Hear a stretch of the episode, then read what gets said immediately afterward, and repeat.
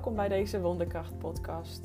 Mijn naam is Isabel van Alebeek en ik ga je meenemen naar een nieuwe wereld waar verbinding, gelijkwaardigheid en authenticiteit centraal staan. In deze podcast ga ik verder in op geweldloze communicatie in je onderwijspraktijk. We maken kennis met de jakkals, de straatgiraf en hoe de echtheid die voor je leerlingen zo waardevol is, terugkomt als je geweldloos gaat communiceren. Ik vertel over een aantal toepassingen van geweldloze communicatie over hoe je naast empathisch luisteren ook eerlijk kunt uiten en hoe je je leerlingen een geweldloos compliment kunt geven. Veel luisterplezier! In de vorige podcast heb ik het model van geweldloze communicatie geïntroduceerd. De vier stappen van het model: waarnemen, gevoelens achterhalen, behoeften achterhalen en de strategie vinden om de behoefte te kunnen vervullen, kun je als docent gebruiken bij het empathisch luisteren naar je leerlingen. De giraf werd genoemd als symbool voor dit empathisch luisteren. Met een lange nek en een groot hart kun je horen welke gevoelens en behoeften er onder de woorden van de ander liggen. De jakhals is het symbool voor jezelf uiten in oordelen, in grommen, mopperen of verwijten. De jakhals beschermt zichzelf zo. Ja, jij bent ook altijd te laat. Nee, ik heb het weer niet goed gedaan. Wat een ei ben ik toch. Op subtiele en minder subtiele manieren laten we de jakhalzen in ons grommen. Hoor je je leerlingen jakhalzen? Wat een onzin is dit? Die sukkel ook. Kijk wat hij nu weer doet. Of hoor je jezelf jakhalzen? Met die klas valt niks te beginnen. Die collega probeert zich er altijd makkelijk vanaf te maken. Er is niks mis met een jakhals. Een jakhals laat je weten wat belangrijk voor je is. Zolang je maar op tijd aait, wat wil zeggen dat je luistert naar wat hij je te vertellen heeft. Hij wil je beschermen. Hij wil je duidelijk maken welke behoeften er onvervuld zijn voor jou. Als je je jakhalzen wegstopt, kunnen ze op de meest ongelukkige momenten enorm tekeer gaan. Dan kun je verrast worden door je eigen geweld, vooral naar de personen waar je het meest van houdt. Niet oordelen, altijd lief, zacht en empathisch zijn. Hmm, ja, ook jij blijft een mens. Af en toe ontladen door lekker te grommen bij iemand die jouw gegrom kan horen zonder het persoonlijk te nemen. Of nog fijner, iemand die een giraf kan zijn voor je. Of door tijd te maken om stil te staan bij je onvervulde behoeften. Dat helpt om jakhalsjes enigszins schattig te houden. Dat geeft lucht en ruimte. En die ruimte heb je nodig om anderen te horen jakhalzen. Om dan voor hen een giraf te kunnen zijn. Tijdens de trainingen die ik geef, lassen we met regelmaat een jakhalscafé in. Waarbij je om de beurt de kans hebt om even lekker los te gaan als jakhals. En dan weer als giraf kunt oefenen met empathie geven door de gevoelens en behoeften van de jakhals te raden. Het zijn vaak momentjes die veel lucht en plezier creëren. Ook omdat de herkenning van elkaars menselijk zijn groot is. Als leerkracht probeer je empathisch te luisteren naar het grommen van de jakhals van de leerlingen. Want onder ieder oordeel zit een onvervulde behoefte. Dat is een uitdaging om dan een gevoel en behoefte te kunnen teruggeven aan de ander. Ja, ik ben ook altijd te laat. Voel je je gefrustreerd? Heb je behoefte aan aanwezigheid of erbij horen? Of als je het in straatgiraf wil zeggen, baal je omdat je er graag bij bent als we de dag beginnen. Ik had het net al even over de straatgiraf. De geweldloze communicatietaal is in eerste instantie gekunsteld. Praten in woorden als gevoelens en behoeften klinkt gewoon niet zo natuurlijk voor de meeste mensen. Het woord behoefte roept wellicht associaties op met behoeftig zijn, wat precies niet is waar een leerling voor wie autonomie zo belangrijk is op zit te wachten. En praten over gevoelens, is dat nou nodig? Wanneer je wat meer vertrouwd bent met het model van geweldloze communicatie, dan zie je vaak nieuwe mogelijkheden. Je kunt dan wat vrijer communiceren, waarbij nog steeds gevoelens en behoeften centraal staan, zonder deze zo letterlijk te benoemen. De straatgiraf praat wat meer in leerlingtaal en is daardoor wellicht toegankelijker voor jou als docent om te gebruiken. Frustreert het je omdat je het fijn vindt als we vlot aan de slag kunnen? Irritant als je wilt samenwerken en niet iedereen is aanwezig? Hoe meer je vertrouwd raakt met universele gevoelens en behoeften, hoe makkelijker je ook de vertaalslag naar de straatgiraf kunt maken. Ook hiervoor zijn weer lijstjes met woorden en zinnetjes die daarbij kunnen helpen. En hoe gekunsteld het ook mag klinken, de meeste leerlingen zijn verbaasd dat je de tijd en moeite neemt om je te verplaatsen in hun beleving, om echt contact te maken. Ze zullen zich al snel gezien voelen en je je rare taalgebruik dan ook wel weer vergeven. Soms heb je gewoon de woorden niet paraat. En dan echt even zijn om te luisteren met een oprechte oh of een zachte ah. Kan net zo empathisch zijn. Ook dat zijn de geluiden van een giraf. Tot nu toe heeft vooral het empathisch luisteren centraal gestaan. De stappen van het geweldloze communicatiemodel kun je ook gebruiken om te uiten wat in jou leeft. Dit hangt samen met de hoeveelheid ruimte die je voelt. Als je zelf al overloopt, flink getriggerd bent, dan is nieuwsgierig als een giraf luisteren naar een ander mens praktisch onmogelijk. Maar het lukt je dan ook niet meer om jezelf te uiten zonder oordelen of ander geweld te gebruiken. Je blijft een mens. Als je merkt dat dat het geval is, dan is het fijner om eerst even flink te jakhalzen bij een collega die je empathie kan geven, of even thuis, of even een nachtje erover te slapen, zodat je later ruimte hebt om empathisch te luisteren naar hoe de situatie voor de ander was en jezelf eerlijk te uiten. Dan kun je weer met elkaar in verbinding komen. Wanneer je eerlijk gaat uiten volgens de stappen van het model, vertel je je waarneming, je gevoel, je behoefte en doe je een verzoek. Er zitten dus geen oordelen of analyses in je uiting, waardoor de kans dat een ander een geweldloze boodschap hoort groter wordt. Als je jezelf alsnog woorden hoort zeggen waar de jakhals in doorklinkt, dan helpt het om nog meer empathie te krijgen, zodat de lading die je voelt eraf kan en je werkelijk vanuit je hart kunt communiceren. Ik hoor je zeggen dat je geen tijd gehad hebt voor je huiswerk. Dat is de waarneming. Ik voel me gefrustreerd als ik dat hoor. Vertel je je gevoel.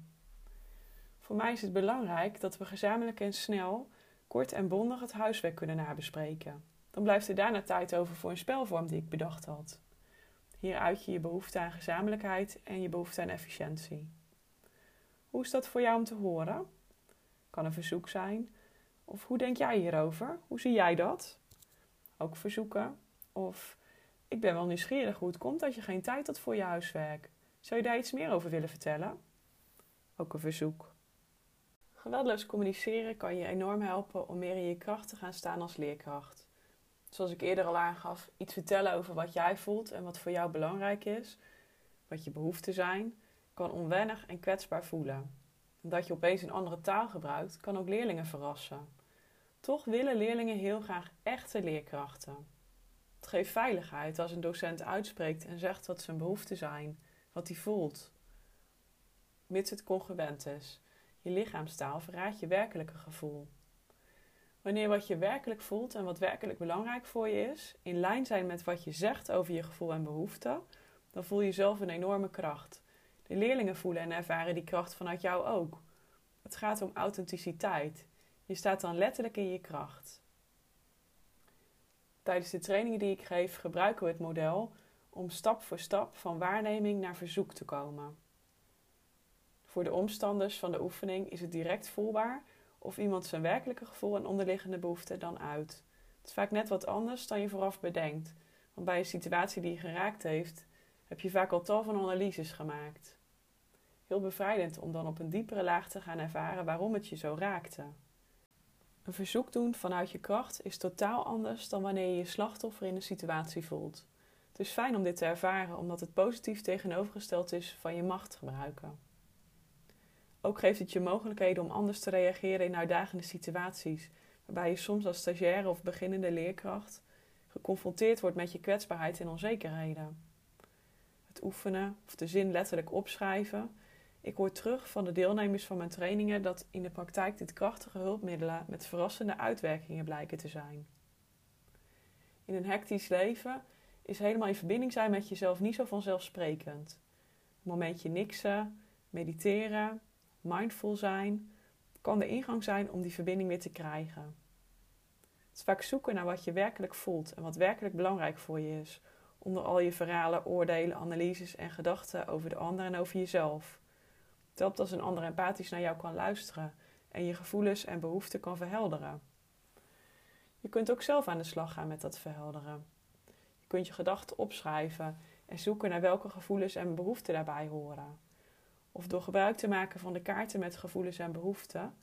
Want als je ziet dan voel je wellicht directe herkenning. Terwijl als je vanuit je hoofd gaat bedenken welke gevoelens en behoeften je hebt, je er niet op komt. Kan helpen om te reflecteren op situaties die door je hoofd blijven spoken, omdat ze iets in je geraakt hebben. In plaats van een gebruikelijk reflectieverslag of een startverslag, kun je dan opschrijven welke gedachten je had en welke gevoelens en behoeften te maken hebben met deze gedachten. Je zult merken dat het vaak dezelfde behoeften zijn die onvervuld zijn gebleven, die je in die verschillende situaties tegenkomt. Dan kan je verder met het zoeken naar strategieën om deze te gaan vervullen. Wanneer dit lukt, zal je ontdekken dat je niet meer zo snel geraakt wordt door die situaties dan voorheen. Situaties die eerder alles triggerden, die zijn dan anders, want de onderliggende behoefte is meer vervuld. Wellicht zitten ze ook bij jou in de klas. De leerlingen die erg gevoelig zijn voor autoriteit. Je kunt je dan als docent eerlijk uiten en een verzoek doen en toch valt het niet lekker. Gaat er direct een oud verhaal af bij de leerling. Die hoort dan een boze ouder bijvoorbeeld in plaats van jouw letterlijke woorden.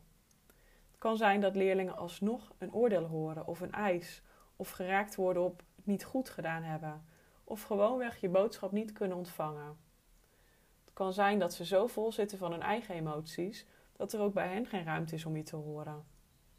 Mogelijk heb je ruimte om daar empathie voor op te brengen en verder te zoeken naar de verbinding. Of kies je ervoor om later opnieuw het gesprek met elkaar aan te gaan en dan te kijken of er dan verbinding mogelijk is. Zullen altijd leerlingen zijn waar je makkelijk verbinding mee maakt en bij wie je veel ruimte voelt om oordelen te vertalen in gevoelens en behoeftes, of om nee's te horen op jouw verzoeken. En er zullen leerlingen zijn bij wie je nekharen direct overeind staan en je jakhalzen beginnen te grommen.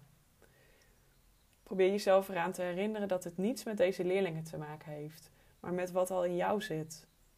Zij geven je de kans om bij jezelf te ontdekken waar je aan voorbij gerend bent, wat je weggestopt hebt, terwijl het zo belangrijk voor je was. Je wordt teruggehaald, zou je kunnen zeggen, om het alsnog te gaan voelen. Het in de praktijk toepassen van het model van geweldloze communicatie met de vier stappen kan weer op verschillende manieren. We hebben gekeken naar het empathisch luisteren, waarbij je nieuwsgierig en open naar de ander luistert en probeert diens gevoelens en behoeften te verhelderen. Mogelijk heeft de ander een verzoek. Je kunt empathisch luisteren naar je collega's, naar de leerlingen natuurlijk, naar je partner, je kinderen. De tweede mogelijkheid is jezelf eerlijk uiten. Je vertelt dan de ander over jouw waarneming, wat je daarbij voelde en welke behoeften eraan verbonden zijn. Je eindigt met een verzoek om verbinding te maken met de ander. De derde mogelijkheid is zelfempathie. Je staat stil bij welke gevoelens er in jouw leven en welke behoeften er onvervuld of juist vervuld zijn. Mogelijk heb je een verzoek. Er zijn ook weer verschillende soorten verzoeken. Een verzoek kan gericht zijn aan de ander. Kun je me vertellen wat je met hoorde zeggen? Kun je daarover iets meer vertellen? Hoe is dat voor jou om te horen? Ik wil graag eventjes naar buiten, naar de wc gaan. Is dat oké voor jou? Een verzoek kan ook gericht zijn op anderen.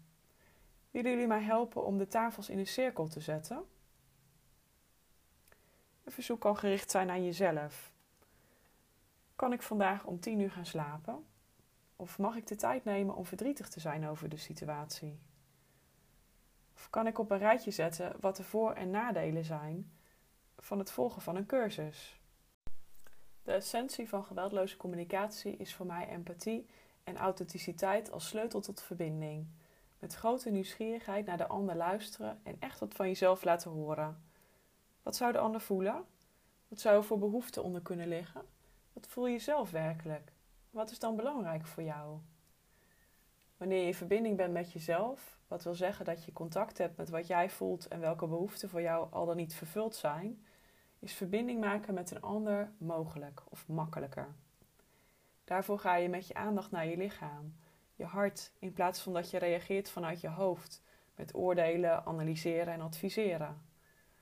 Als het gaat om een behoefte vertalen in een mogelijk verzoek, kan je de creativiteit van je hoofd natuurlijk gebruiken. Of in samenwerking met de ander kan je zoeken naar strategieën om jullie behoeften te vervullen. Gelijk of geluk? Geweldloze communicatie gaat om gelijkwaardigheid. De relatie gaat boven je gelijk halen. Hier past de vraag: wil je gelijk of wil je geluk bij? Wanneer je gelijk haalt, gaat dit eigenlijk altijd ten koste van de verbinding met de ander. Natuurlijk kan je wel weer opnieuw verbinding maken, bijvoorbeeld door er later met de ander op terug te komen en dan empathisch te luisteren. Door je positie als leerkracht ten opzichte van leerlingen en door de vormgeving van ons huidige onderwijssysteem, met bijvoorbeeld volle klassen met zeer diverse leerlingen, lijkt het soms onmogelijk om je macht niet te gebruiken. Er moet zoveel en er moet geoordeeld worden. Ten slotte moeten de cijfers komen. Sommige docenten baseren zich, al dan niet bewust, vrijwel volledig op uitgangspunten van operante conditionering, met het uitgangspunt dat leerlingen alleen hun gedrag zullen aanpassen en leren van hun ongewenste gedrag als ze voor het ongewenste gedrag gestraft worden. Het uitgangspunt van geweldloze communicatie was nu juist dat het mensen gelukkig maakt iets te kunnen geven wat een ander gelukkig maakt. Het gaat dan om samenwerking. In hoeverre zijn leerlingen zich bewust van hun vervulde en onvervulde behoeften en hoe hun strategieën botsen met de behoeften van anderen in hun omgeving? Kan de leerkracht in plaats van een straf, een dreigement, een geweldvolle boodschap verhelderen? Het kost tijd en creativiteit om samen te zoeken naar mogelijkheden om ieders behoefte te kunnen vervullen. Daar zit een spanningsveld met wat gevraagd of zelfs geëist wordt van een docent. En hoewel het misschien onmogelijk lijkt, het streven blijft geluk voor alle mensen. Werken met belonen, straffen en negeren lijkt op korte termijn een gunstig effect te hebben. Wanneer je oefent met de escalatieladder bijvoorbeeld, zal je zeker ook de effecten hiervan hebben kunnen ontdekken. Op langere termijn voed je met niet verbindende interventies de angst en onrust van leerlingen, voor jou als leerkracht of voor elkaar, wat op hun welbevinden en vertrouwen geen gunstige uitwerking heeft, en op de relatie tussen jou en je leerlingen eveneens niet. Daarnaast gebruik je trucjes, in plaats van dat je je leerlingen een alternatief laat zien en leert hoe je op een meer constructieve en liefdevolle manier met elkaar kunt omgaan. Ze hebben hier ook op langere termijn wat aan. Mogelijk nog hun hele leven hebben ze daar zelfs profijt van, in de omgang met mensen in hun latere werk- en privéleven. Als leerkrachten vragen we vaak gemakkelijk aan leerlingen om samen te werken. Terwijl leren samenwerken, waarbij je naar elkaar luistert, empathie opbrengt voor elkaars gevoelens en behoeften, een vaardigheid is waarvoor oefenen wel handig is. Geweldloos communiceren is niet vanzelfsprekend. Waar zien we de voorbeelden in een wereld die doorspekt is van geweldvol communiceren? Voor vrijwel iedereen is dat de normale variant, zowel in je thuis- als schoolomgeving. In geweldloze communicatie worden conflicten gezien als een gegeven. Het is normaal dat geen twee mensen hetzelfde zijn, dat ze hun eigen pijn en fijndingen hebben. In ieder mens leven op één en hetzelfde moment andere behoeften. Deze kunnen tegenstrijdig zijn, of strategieën die gebruikt worden om de behoeften te vervullen kunnen botsen. Helderheid krijgen over wat er leeft bij de ander, welke gevoelens en behoeften de ander heeft, en samen zoeken naar een strategie die de overeenkomende behoeften vervult, is een manier van omgaan met conflicten die heel waardevol is voor leerlingen en voor leerkrachten zelf ook natuurlijk. Dit maakt de manier van samenwerken totaal anders. Als docent stop je dan met het veroordelen van gedrag en ga je meer in de rol van mediator of vertaler. Alleen al het woord conflict heeft voor veel mensen een negatieve bijsmaak Iets wat je liever zo min mogelijk hebt of probeert om weg te stoppen. Daarmee probeer je ook een stukje diversiteit weg te stoppen, inclusie te vermijden. Bereik je dat je de schoonheid in verschillend zijn niet meer kunt zien, terwijl we allemaal mens zijn. Mag het lastig zijn? Mogen de gevoelens komen? Mag er gevoeld worden wat belangrijk voor ieder is, terwijl we proberen om de ander als medemens te blijven zien? Wellicht herken je wel dat juist de mensen met wie het moeilijk was om in verbinding te blijven, met wie je een conflict had, maar bij wie het lukte om de verbinding te herstellen, later de fijnste contacten voor je werden. Een leerkracht die geweldloze communicatie gebruikt, zal geen bestraffende macht inzetten, zal geen straffen geven, maar proberen helder te krijgen welke gevoelens en behoeften er leven in de leerling en in zichzelf, zodat van daaruit begrip komt voor elkaar en naar een oplossing gezocht kan worden. Soms is er echter geen tijd voor, omdat de veiligheid van de leerling of de docent direct in gevaar komt. Er wordt dan gesproken over beschermende macht. Kan dan direct actie vereist zijn van een docent om de veiligheid van de leerling of van zichzelf te kunnen waarborgen. De intentie is wel om de relatie daarna weer te herstellen door met elkaar in gesprek te gaan. Het kan dus betekenen dat inderdaad een leerling de klas uitgestuurd wordt, maar wel dat je daarna weer met elkaar in gesprek gaat. De verbinding te herstellen. In dit laatste gedeelte van de podcast wil ik nog even stilstaan bij een aantal specifieke dingen die passen bij geweldloze communicatie. Een daarvan is rouwen en vieren. In geweldloze communicatietaal betekent vieren dat je stilstaat bij welke behoeften vervuld zijn en hoe dat voor jou voelt. Dat we een spel gingen doen maakte mij enorm enthousiast, want ik hou van spelen. In geweldloze communicatietaal betekent rouwen dat je stilstaat bij je onvervulde behoeften. Ik rouw om de afwezigheid van een deelnemer. Ze kon er vandaag niet bij zijn, dat stemt me wat somber. Mijn behoefte aan gezamenlijkheid is niet helemaal vervuld. Ik hoop dat ze de volgende week weer bij kan zijn.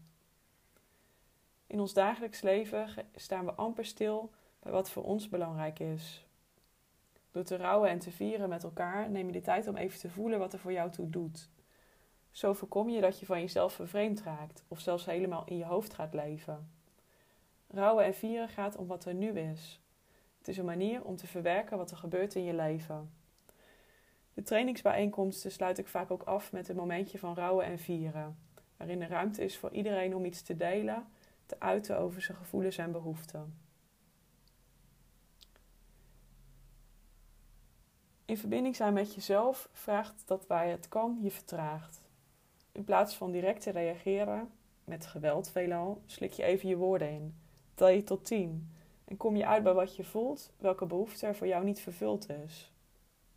De opmerking die jou triggerde leg je dan even als het ware op een stip, om er vervolgens met meer afstand naar te kijken voordat je reageert. Wanneer je veel moeite hebt met dat voelen, omdat je bijvoorbeeld erg goed bent in analyseren, je snel denkt of graag met je hoofd in de wolken loopt, dan kan het extra zinvol zijn om lichaamsgericht bezig te zijn. Sporten, yoga, dansen, wandelen. Zo krijg je makkelijker verbinding met je lichaam en wat dat je zeggen wil. Ook mindfulness, bewust ademhalen of meditatie kan ondersteunend zijn om te horen welke gedachten er allemaal in je hoofd rondzwermen, waar je vervolgens contact mee kan maken. Welke gevoelens en behoeften spelen er als je inzoomt op die gedachten? Vertragen in deze tijd kan ook wel erg ongemakkelijk voelen. De wereld gaat heel snel, er wordt zoveel van je verwacht. En uiteindelijk gaat het toch ook weer om verantwoordelijkheid nemen voor je eigen geluk. En daarbij verbinding met anderen in jouw wereld voelen. Dan nog over complimenten. Want waarschijnlijk zijn je leerlingen dol op complimenten. Maar ook een compliment is een oordeel en daarmee niet geweldloos. Wanneer je een geweldloos communicatiecompliment geeft, een GC-compliment, dan deel je iets van jezelf je laat de ander weten waarom datgene wat de ander doet in jouw ogen zo goed is. Bijvoorbeeld, als ik zie dat jij je jas aan de kapstok hangt als je binnenkomt, voel ik me tevreden, want ik hou ervan dat de klas ordelijk blijft. Kan je dat voorstellen? Of als ik online les geef en jij reageert op mijn vraag, voel ik me opgelucht, want ik vind interactie zo belangrijk. Hoe is dat voor jou om te horen? In een GC-compliment zit een waarneming, een gevoel, een vervulde behoefte en een verbindingsverzoek, oftewel een verzoek om een reactie. Nou, misschien denk je nu, goh, leuk zo'n GC-compliment, maar waarom zou ik mijn best gaan doen om een GC-compliment te geven als een leerling ook al blij is met een gewoon compliment? En wat is dan eigenlijk het verschil? Ik denk dat het een stukje persoonlijker is, want je laat uh, vanuit je kwetsbaarheid iets zien wat voor jou belangrijk is, wat jou is opgevallen. Je, hebt, laat zien dat je meer oog hebt voor de leerling. Maar ik denk dat het grootste verschil voor mij is dat je een GC-compliment echt kan voelen. Het gaat ook om die verbinding die jij maakt met de ander. En ik zou graag een aantal complimenten willen delen nog die uh, deelnemers van mijn trainingen voor elkaar hebben gemaakt. Als ik jou vorige week een persoonlijke situatie hoor delen, dan voel ik me bemoedigd dat het oké is om jezelf kwetsbaar op te stellen. Dit geeft mij vertrouwen. Hoe is het voor jou om dit te horen? Of wanneer ik zie dat jij tijdens de bijeenkomsten vaker een verhaal deelt, dan voel ik me gestimuleerd om mezelf ook vaker te laten horen. Ik heb betrokkenheid en erkenning nodig. Wil jij mij de volgende keer helpen om wat meer van mezelf te laten zien? Of wanneer ik jou spontaan iets hoor delen, dan voel ik me enthousiast omdat ik jouw flow en eerlijkheid waardeer. Ik vind spontaniteit namelijk heel belangrijk. Zou je dit willen blijven doen? Dit was de Wonderkracht Podcast.